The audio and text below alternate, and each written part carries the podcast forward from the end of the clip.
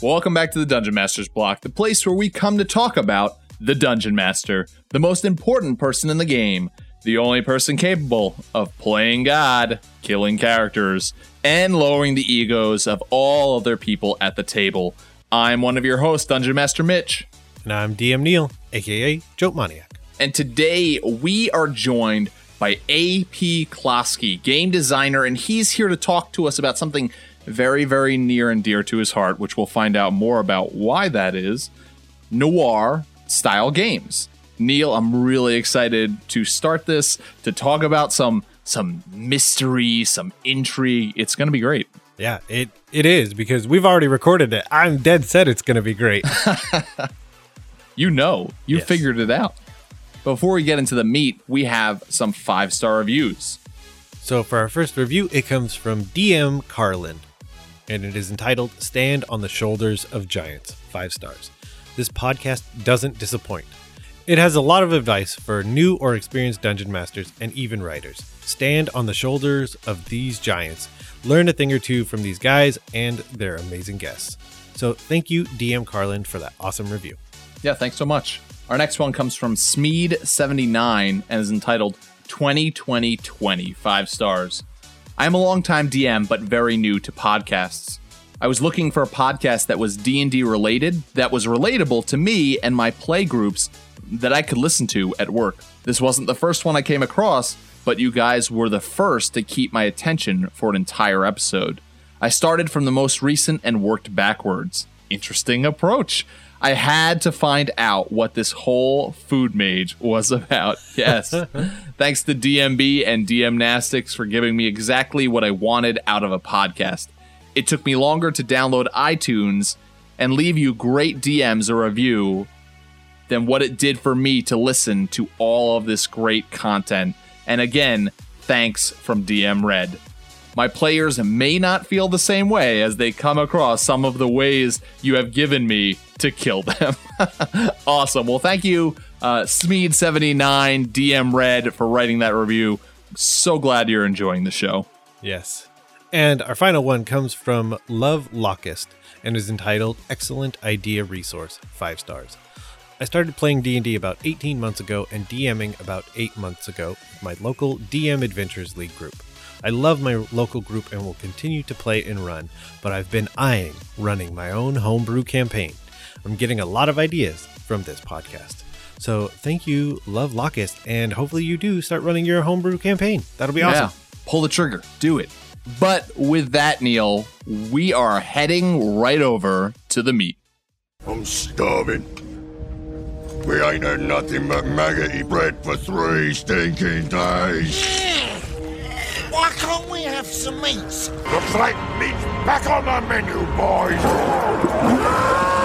Well, welcome to this segment of the meat. Today we are joined by AP Klosky, creator of Cold Steel Wardens. We're going to hear more about that in a second, and the founder of Black Fall Press.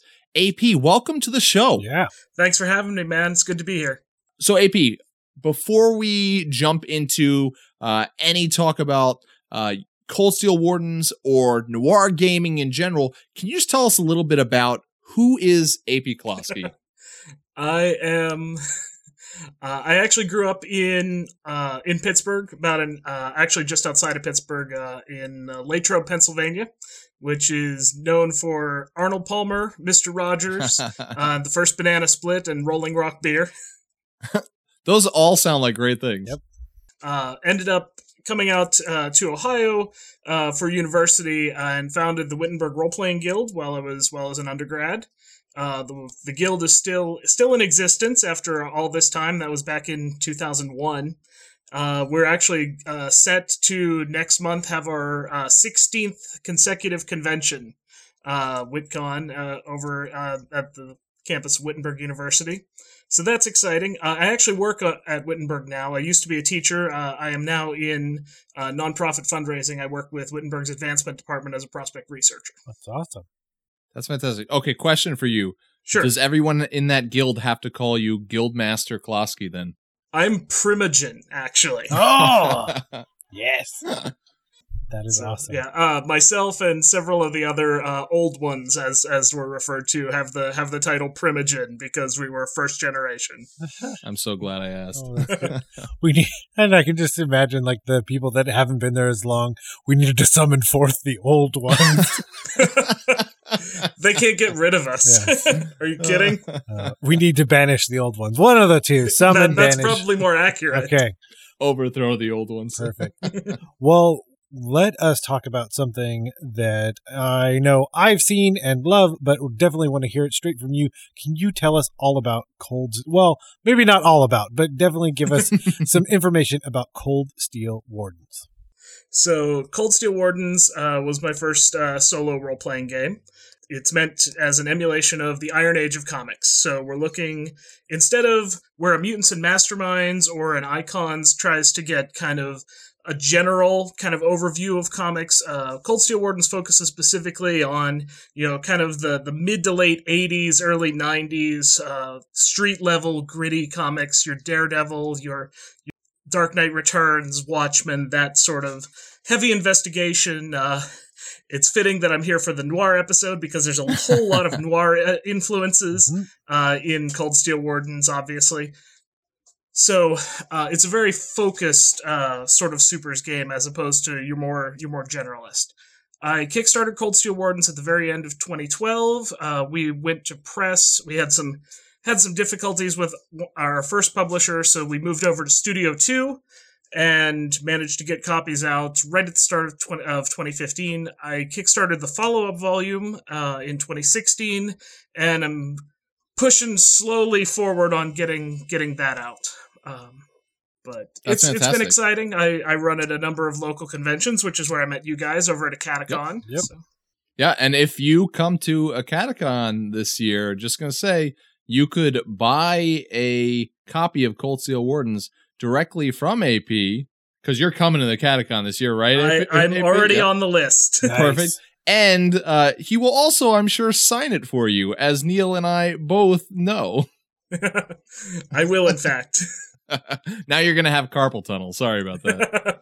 That's all right. I, I get that already. No, re- no reason why we should, but Mitch and I will sign it too. Yeah. we had nothing to do with this book. Signed our names. oh gosh. Uh, okay, so follow up question with with that talk about Cold Steel Wardens and that uh, that type of superhero adventure and setting and different types of superheroes. So it sounds like you must have like been really inspired by um by these comic book heroes and now you created this game that you make your own comic book heroes can i ask you like who would be your like your favorite piece of inspiration whether it's from marvel or dc or anything any other comics out there There's a lot. I actually, I actually included, you know, uh, the kind of appendix N at the at the end of Cold Steel Wardens with a bunch of the the heavy influences on on the on the game itself. For me, oh man, Denny O'Neill's run on the question is a particular favorite. Um, Jeph Loeb and Tim Sale's uh, Batman Long Halloween. I actually just reread that uh, two days ago and just oh can't wait. They're uh, they're actually apparently making that into a two part animated series, so I'm looking Oh, forward fantastic. to seeing that. Watchmen, of course, is, is a big one, but um, uh, another one being uh, Garth Ennis's run on Ghost Rider was a was a favorite. Uh, Road to Damnation, and then the follow up Trail of Tears. So those are some those are some favorites. fantastic all right we have one more question for you for this this interview segment and this one is a, is a surprise question this one comes from one of our patreon dragons delaney blair and so delaney asks you have died ap and you have been reincarnated. What d&d race would you wish to come back as and why Which do I wish I could come back as? that's the question yep I mean, are we talking like monstrous races here? Like I could be a Tarrasque or Hey, a Solar? it's a pretty open end. It's a pretty open ended question. Uh, if you consider a Tarrasque a race, that's I think I'll stick to the the playable core here. Um, I have an affinity for dwarves just uh just on principle. So Mhm. I would probably go dwarf, but if I was going to be more realistic, I'd probably be a, be something like a half elf or or something very Fantastic. mundane.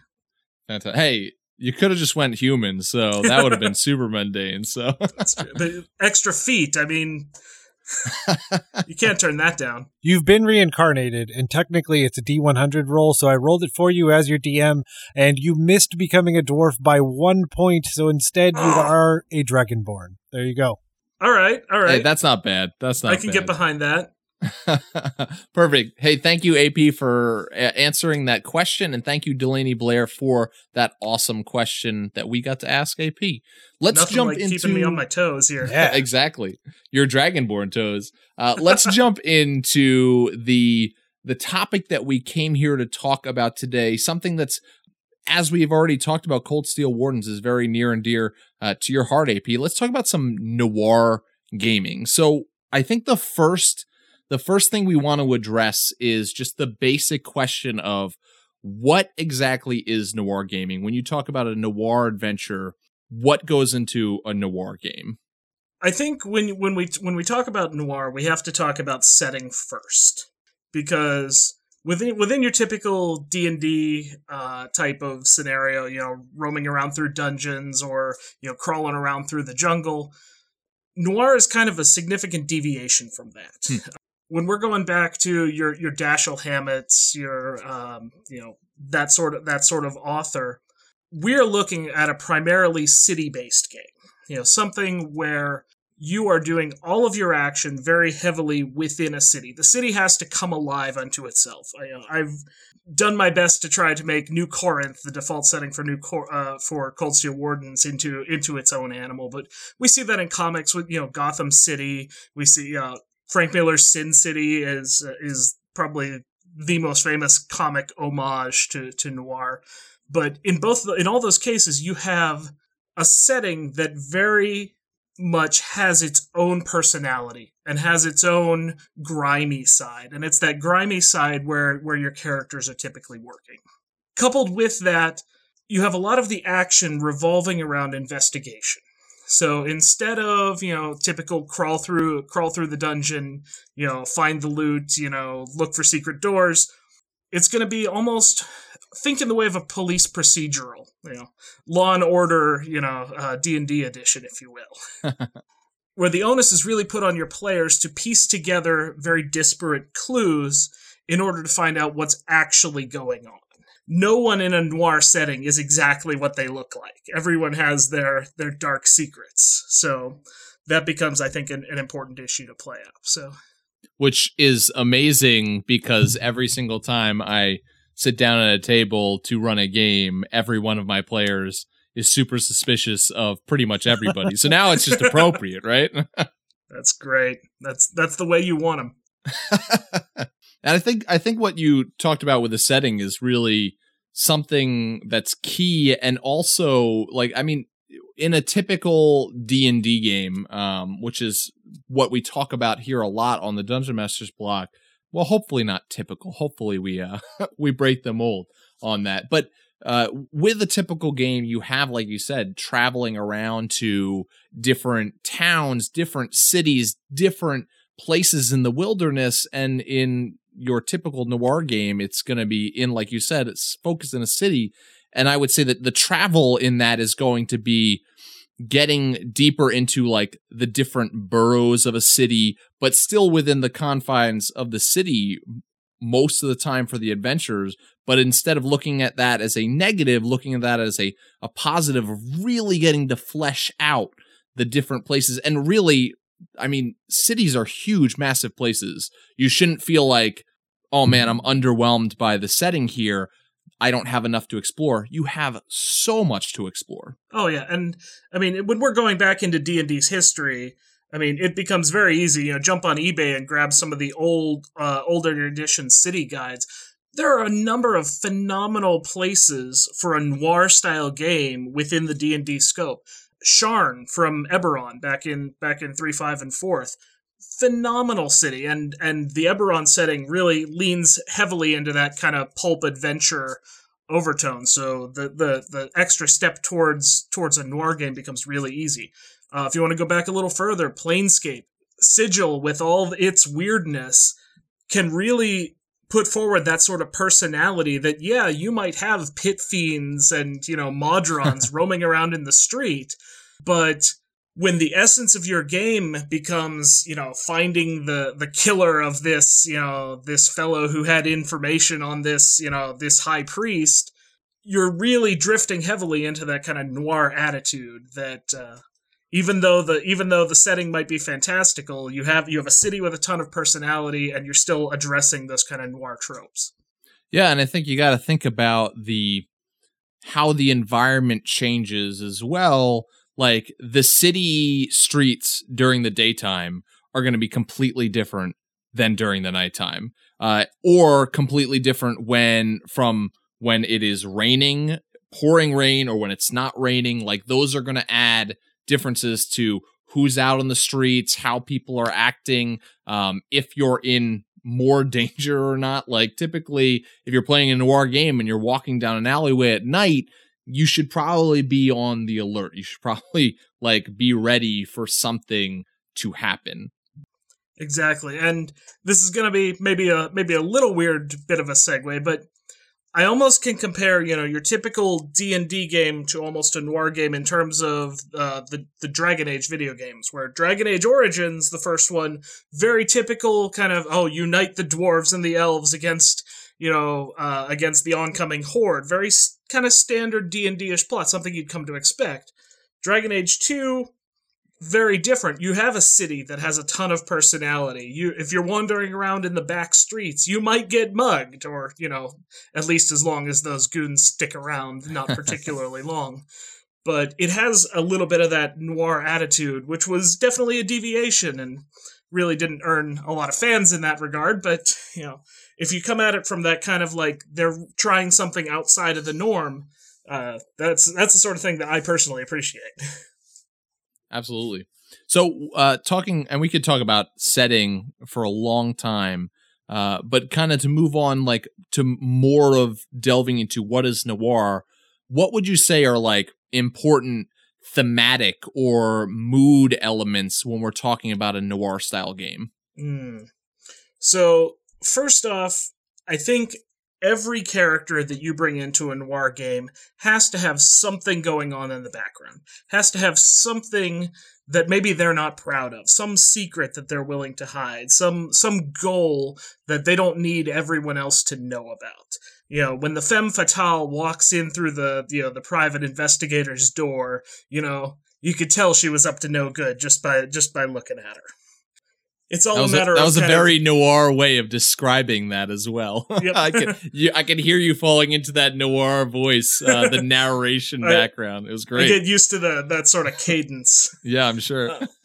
but you know ensuring that even when you're working for the people that you think are the right people that they have their own agenda not to say that everybody has to be mustache mustache twirlingly evil that's not the case but rather that everybody's out for something and that you're here stuck in the middle being to- being pulled between these disparate forces that to me is a lot of the essence of, of some of those classic noir style stories. Oh, I mean, to like go off of that, I think one of the interesting things is the concept of almost no one being that mustache twirling person, like kind of as a Mhm. thematic element, like because then you don't, you don't, you almost in a way don't want that focus to be there because then everyone has their, everyone has a much smaller, less twirled mustache instead.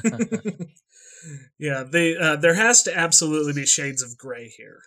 This is not a setting where you where you necessarily want to lean really hard on the alignment system because even the best of people might have you know some vice or might have some something they want to keep under the rug or maybe something they want to drag out from underneath someone else's rug.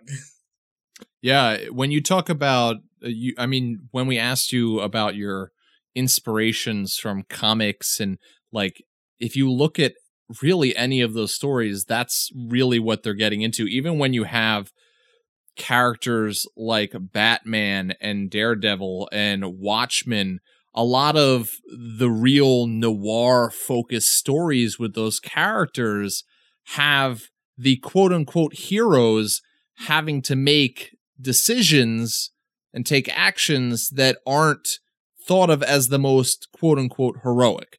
And a lot mm-hmm. of the times they're still trying to do the right thing, but in order to do the right thing, they kind of have to cross a line sometimes. Yeah. Like think of the the classic scene with I mean scenes, but like I always think of the Dark Knight with, you know, Batman is interrogating the Joker and he's he's getting physical and it's but it's because he's trying to save people and you're dealing with with a madman you're you have a time limit you have so it's like I have to cross this line to get things done. I think that's very appropriate in a noir, a noir setting to have more of those neutral focused characters. A lawful good character is going to have a much harder time in a, a noir setting, in a noir game. a much harder time, but but to be perfectly honest, it can be a lot of fun. Yeah. To to play that sort of unbending, you know, I'm the cop who plays by the rules, and and to test that uh, that sort of thing, you know, the the sort of paladin in hell, if you will. It can add to a really, especially in a group, it can be a really cool group dynamic. Yeah. definitely. The it's it's funny. I mentioned you know reading through Long Halloween again, uh, not too not too recently. I think something that, that gets kind of shoved under the under the rug or not discussed in terms of that book is the fact that for almost a third of the book, the Joker has the same exact goal as Batman, is to find the killer known as Holiday Mm-hmm. And they're taking completely different uh, means to that end, but they're doing effectively the same thing through you know a third of a third of the of, of the graphic novel. So that blurring of the lines of uh, who's really in the right here. That's at the that's at the core. That's at the essence of of what makes a good noir, a good investigative game. Yeah. One of the things that made me think of, and it can kind of segue us into our next topic that we wanted to bring up, is the idea that that lawful good person could be kind of like the the person that your players go up against in a noir game because they're so letter of the law that it's like well no they're always this person is always in our way trying us to trying to make us do it x y and z way the other one that i thought of was marv from sin city who is Oh, I've- yeah. I need bigger. I need my mitts to make big enough air quotes as to say hero of that um you know of that graphic novel. But that leads us to characters in a noir game. Um, so. I, I mean, AP, if you want to kind of throw some classics at us, or you and I've already introduced, you know, the idea of Marv. Um, but yeah, if you just want to go around and throw out character ideas for a noir game. Well, probably the the most archetypal one would be your hard bitten private eye. Uh, in Cold Steel Wardens, we have the homage, and he's actually the narrator of the follow up book uh, that uh, uh, Rogues Gallery, uh, named Sawbones, who is effectively Nice. A former paramedic who um, was involved in a very uh, very messy ambulance crash and uh, learned that he could phase through uh, inorganic material so became a private eye. Uh, he is in fact the narrator of of that volume. So when writing as that character, you want to be just a little cynical, just a little jaded, someone who's been there, has seen it all, has kind of I don't want to say resigned, but is going to continue to try to make the world a better place even though if even though they don't know why they still do. And it's in that why that you that you really get into the depth of the character. It's like why am i still doing this? Why do i why do i still care about this city? Why do i still care about these people when no one else does? Yeah like we talked about almost the the setting the city itself being a character and how it can change with day to night and where you are in the city. And like if we're if we're talking about a gotham city i feel like pretty much everybody you get this feeling that pretty much everybody who lives in gotham has seen gotham's dark side. But you might be in a city where the characters that you meet may really be defined by have they seen the dark side of the city? Have they seen the stuff that they can't unsee? have their eyes been open to what happens at night in the alleyway, uh, in the basement of that building? Have they seen those things, or are they on this? I feel like the people who are you're going to meet that are going to be more cheery characters. If you do meet those people in a noir game, you're going to be looking at them as in like these ignorant people have no idea what it is that we do at night to protect them. And if you have if you're if you're going to use a city uh, for for a noir style D and D or a noir style role playing game, that districting can really help emphasize that. Yeah. Um, John Harper did that extraordinarily well in Blades in the Dark. I don't know if you guys yeah. have, have had a chance. To, yeah. Oh, oh, Duskwall is just a phenomenally well built city, and each region in that city is almost an entirely different nation unto itself. And the fact that they're they're in such close proximity and constantly, you know, grinding up against each other really makes for a lot of good potential plot lines, good tension, good character interaction. Yeah, it almost makes me. I mean, this is kind of a like a, a good visual representation, but a little, obviously, a little bit more comical. But almost like when you're transferring from like one area of World of Warcraft to the other, and then it's just like cool, mountainous, and forest, and like look at all these mushrooms. Um, but like that kind of transition of those districts being so well defined is kind of the kind of the point that you want to get. So I came, up- I remembered uh, another another trope, and you had kind of brought it up, you know, the femme fatale, but certainly any fatale, because the one that I thought up was a uh, Fantomex from the Uncanny X Force um, Mhm. series, or, you know, Yes. and Marvel in general. I think is a great way to have, and you know, the multiple personality kind of situation going on there, but de- definitely a really cool character to look at to pu- put into a noir game to as PC NPC or whatever. Hmm Definitely, and comics are comics are rife in that because a lot because so many of the long lasting characters have come out of that the pulp and noir traditions. You know, going all the way back to the Shadow. You know, your two fisted you know I- investigator. Yeah. Oh, that's another good one. Yeah, I think uh, I think another really interesting character that you can get into in a noir game is if you're going to have a villain in the adventure or the campaign or whatever, you're not going to have probably your typical D&D villain. Your typical D&D villain I feel like is going for power, um is leading armies, things like that. In this you can get a very smart mastermind criminal, perhaps a a crime boss, or you could go for the serial killer. I think of uh, like a Zodiac killer scenario being very, very interesting for a noir game and finding the clues that are even sometimes purposely left by the quote unquote villain of the campaign. It's funny you mentioned that the the current Cold Steel Wardens game that I'm running that I will hopefully be able to include in the next book whenever that comes around uh, is actually very heavily based off of the movie Seven, uh, kind of Nice, crossed with nice. Unbreakable.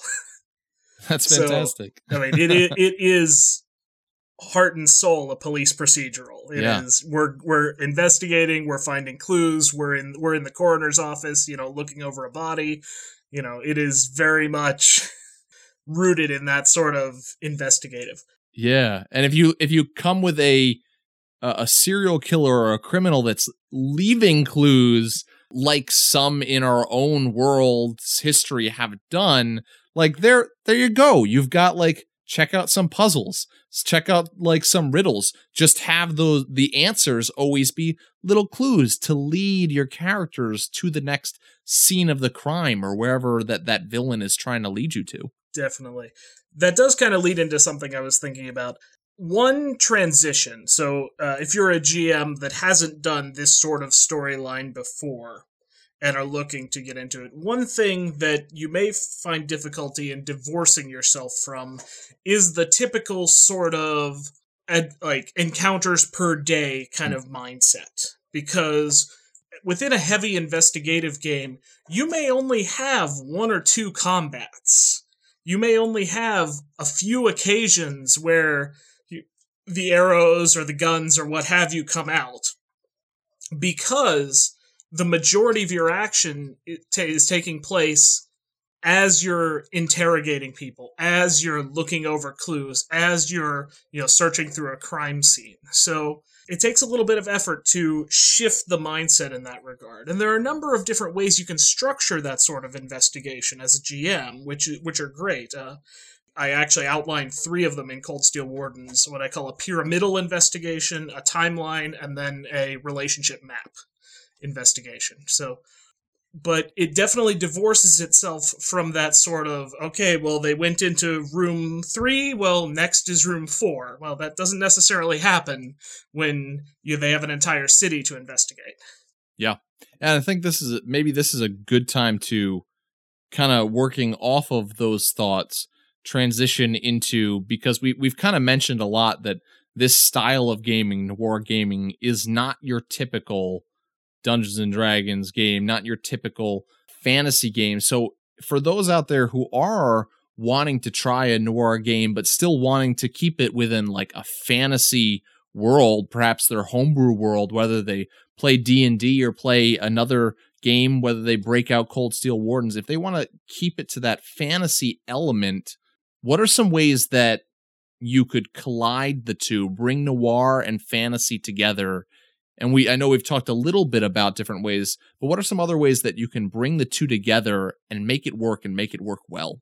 Well, I think I think part of it is what we mentioned earlier in terms in terms of centering your game in terms of a major city. Now that's not not necessarily saying every every piece of action has to take place in Sharn or Waterdeep or you know wherever, but being able to as a GM look deeply into that as your core setting and say, okay, who are the major players? Who is coming into conflict? Why are they coming into conflict? Uh, answering those sorts of questions in your own mind then can start driving the action of what what the actual plot's going to be. Truth be told, I'd actually suggest for for GMs wanting to do this specifically in fantasy, Wizards of the Coast put out a number of books back in the day. They were re-released not too not too long ago that were titled "Murder in Blank." Uh, they, there was Cormyr, uh, there was Murder in Tarsis, which is my favorite. I was a big Dragonlance kid growing up. But all of those are, for all intents and purposes, noir adventures as novels. So if you want to see how that can interact within a, a core D&D setting, they're already doing it for you. Yeah. So those can become really good resources. And of course, there's always the you know your Dashiell Hammetts of the world, your your Philip K. Dicks, where you can you know literally take a plot line. You know you could mm-hmm. you could take Do Androids Dream of of Electric Sheep and turn that into Warforged, and congratulations, you have a you have a D and D adventure now. Yeah, and some of those longer running procedurals, um, the one that I thought of because I've actually watched the entire series was the kind of longer running villains in Bones being a way to take that essence and plug it in by making the villain be the catalyst for the setting and kind of like that being the forcing not the really forcing but like i said the catalyst to create a noir game in your fantasy world terrified my wife, but we watched. I watched the end of Bones by myself. I think some of these transitions are somewhat easy. Like yep. you could easily just take the idea of a character and just change the character for a fantasy setting.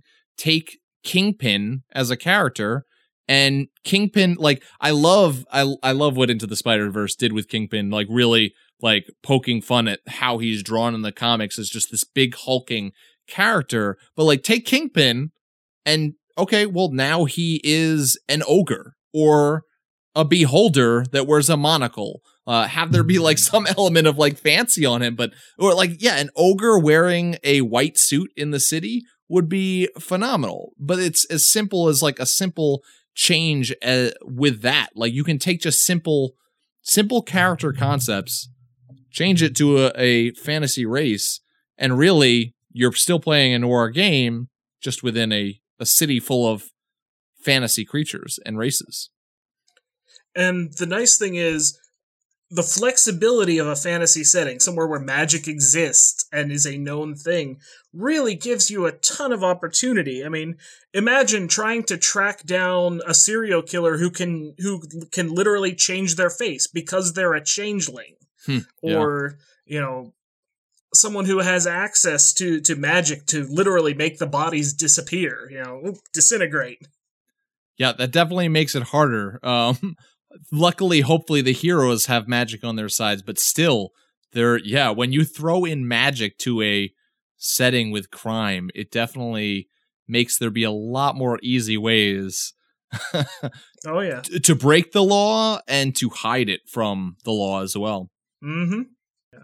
I mean the the sky's the limit in terms in terms of imagination there. Yeah, we already live in a world where eyewitness accounts are shoddy at best, but throw an illusion magic to that mix and you like the the bank robbers leaving the bank there was only 3 of them, but to everybody outside there were 130 of them running out of the bank because of illusion magic. That makes it a lot more hard a lot harder to track down those criminals.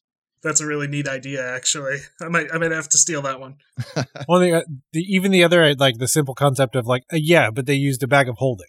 So now it's not this guy, you know, th- these bunch of people that are running around with these giant, you know, the cla- classic sack of money with a, a dollar sign written on it. You're like, there they are, uh, but it's just a nondescript backpack, you know, a haversack I mean, that basically everyone could wear. The other thing I thought of that would be hilarious is, I guess, it, okay, it's not it's not a funny concept. It's a funny method of a terrifying concept. But if someone were to kidnap someone by using polymorph, I don't know. I, Oof. I guess I saw someone running with a cat, but whatever. It was a cat. Of course it wanted to get out of his arms. yeah, why yeah why would i stop them Yeah.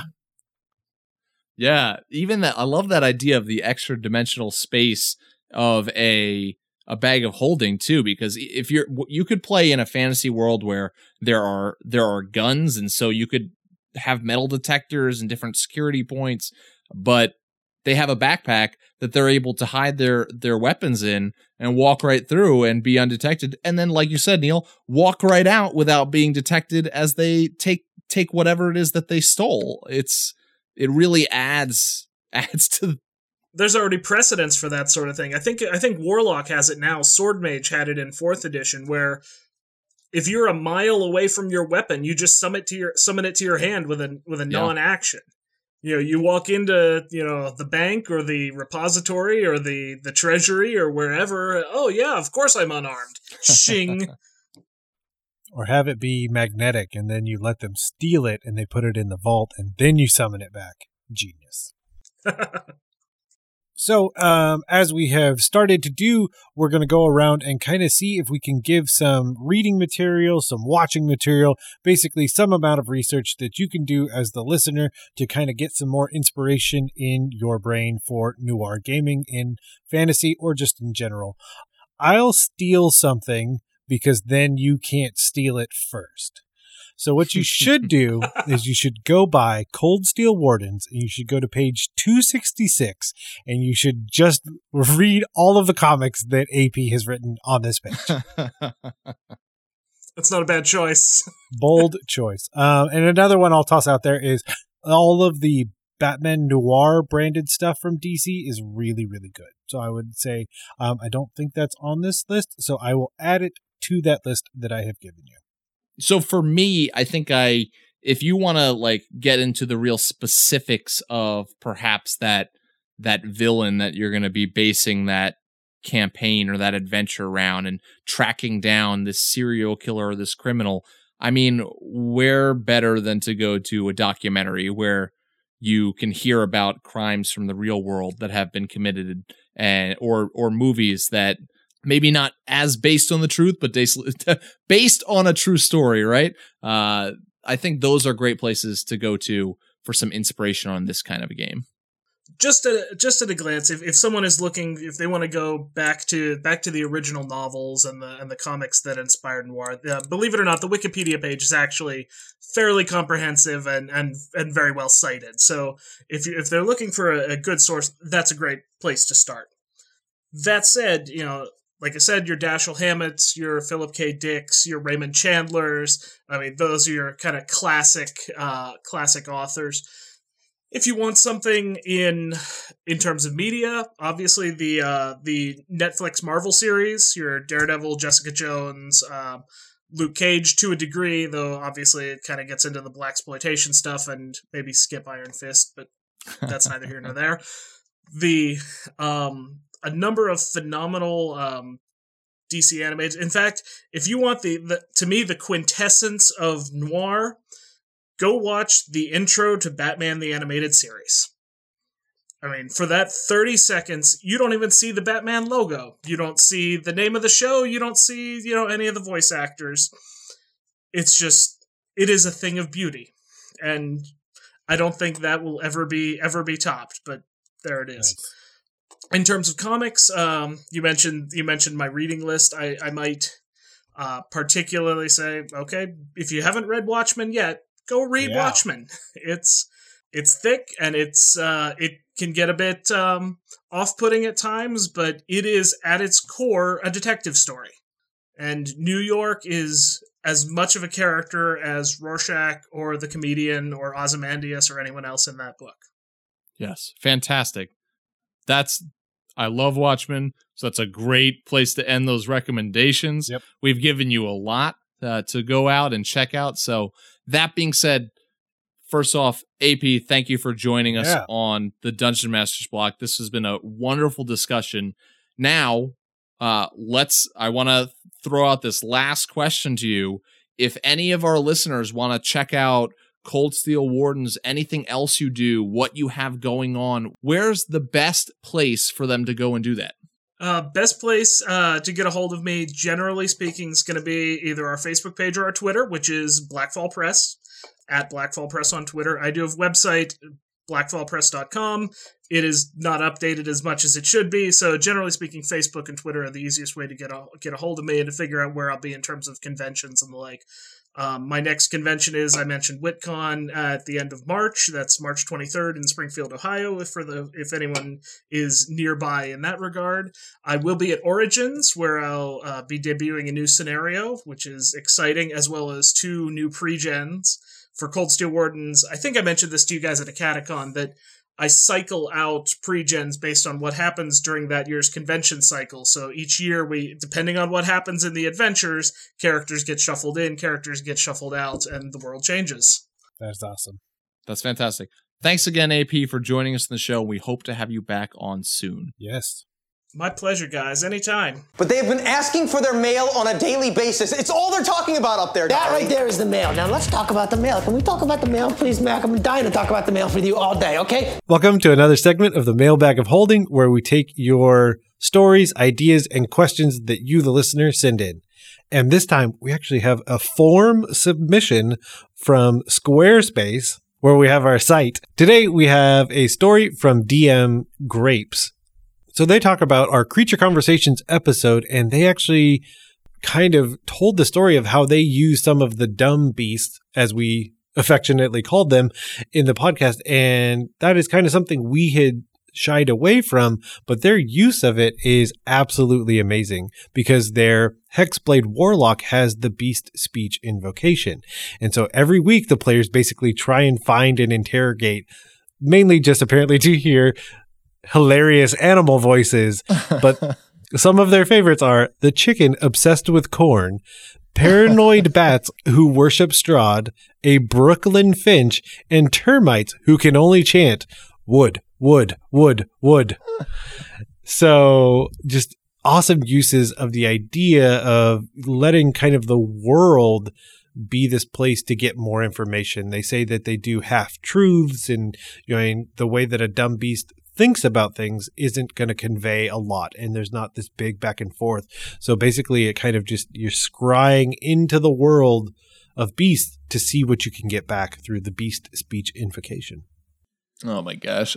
I don't i don't know really what i have to say about this except that i love it. I mean i think talk with animals is a spell that doesn't get used far enough mm-hmm. uh, coupled with talk with plants uh, I want, as a dungeon master, to be able to have to come up with what is it that those termites are thinking? Like that sounds so much fun.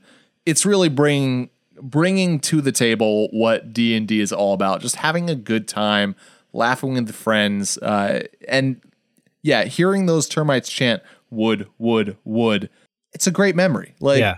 Do it more. Have have have the PCs cast talk with animal more. Get to know what the animals of your world, the dumb beasts, as uh, we've said before, get to know what they're thinking. It Yeah. may not be a lot, but get to know it. Definitely. And some of the actual plays I've listened to, some of the best moments or funniest moments rather, but still useful are when you know, a character will cast speak with plants or speak with animal.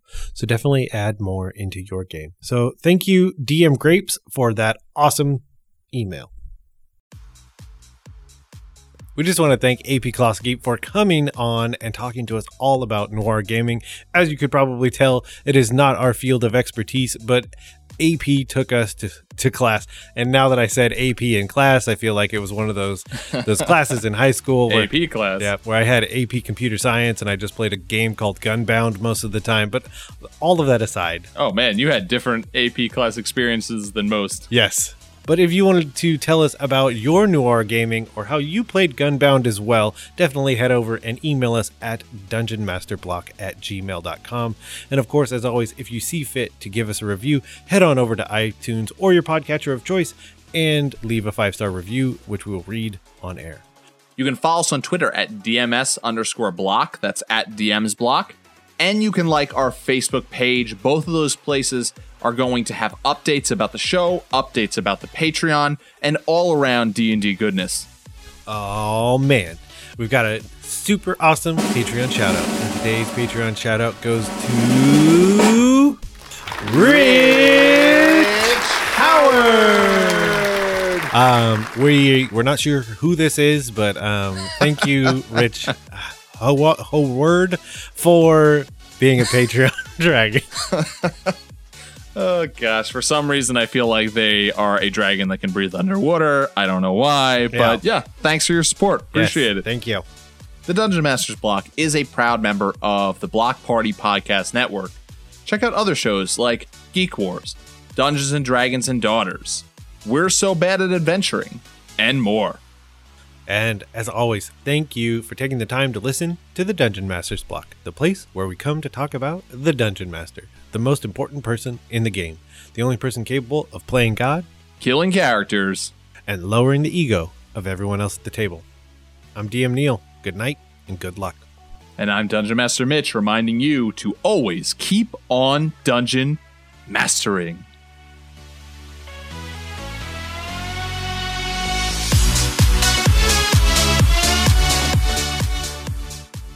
It's not inspiration, it's not wisdom, and it's bad advice. Yep, if your players get out of hand, chop them.